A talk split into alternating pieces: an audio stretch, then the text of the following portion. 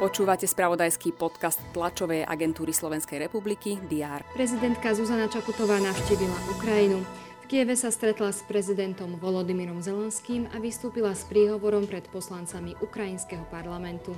Sumy životného minima by sa mali od júla zvýšiť o 7,5 Presne o takúto hodnotu medziročne vzrástli príjmy slovenských domácností na osobu.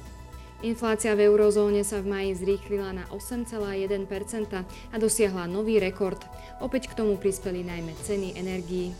To sú niektoré z informácií, ktoré sme priniesli vo včerajšom spravodajstve. Všetko dôležité budú mapovať redakcie TSR aj v stredu 1. júna. Vitajte pri diári. Ministri budú na zasadnutí vlády rokovať o návrhu na poskytnutie investičnej pomoci pre firmu, ktorá má na východe Slovenska v Strážskom zriadiť továreň na spracovanie dreva. Vládny kabinet má tiež riešiť návrh koncepcie vodnej politiky štátu do roku 2030. Prezidentka Zuzana Čaputová bude o svojej ceste na Ukrajinu informovať bezprostredne po prílete do Bratislavy. Minister práce Milan Krajniak navštíví Piešťany, kde pôjde do sociálneho podniku Slovenská chránená dielňa. Navštíví aj Centrum pre deti a rodiny v Pečeňadoch. Nový komisár pre deti Jozef Mikloško bude informovať o programe a prioritách na svoje funkčné obdobie.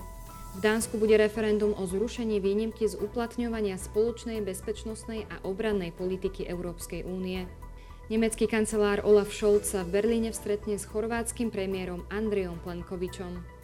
V Banskej Bystrici privítajú večer Olympijský oheň pri príležitosti júlového Európskeho olympijského festivalu mládeže.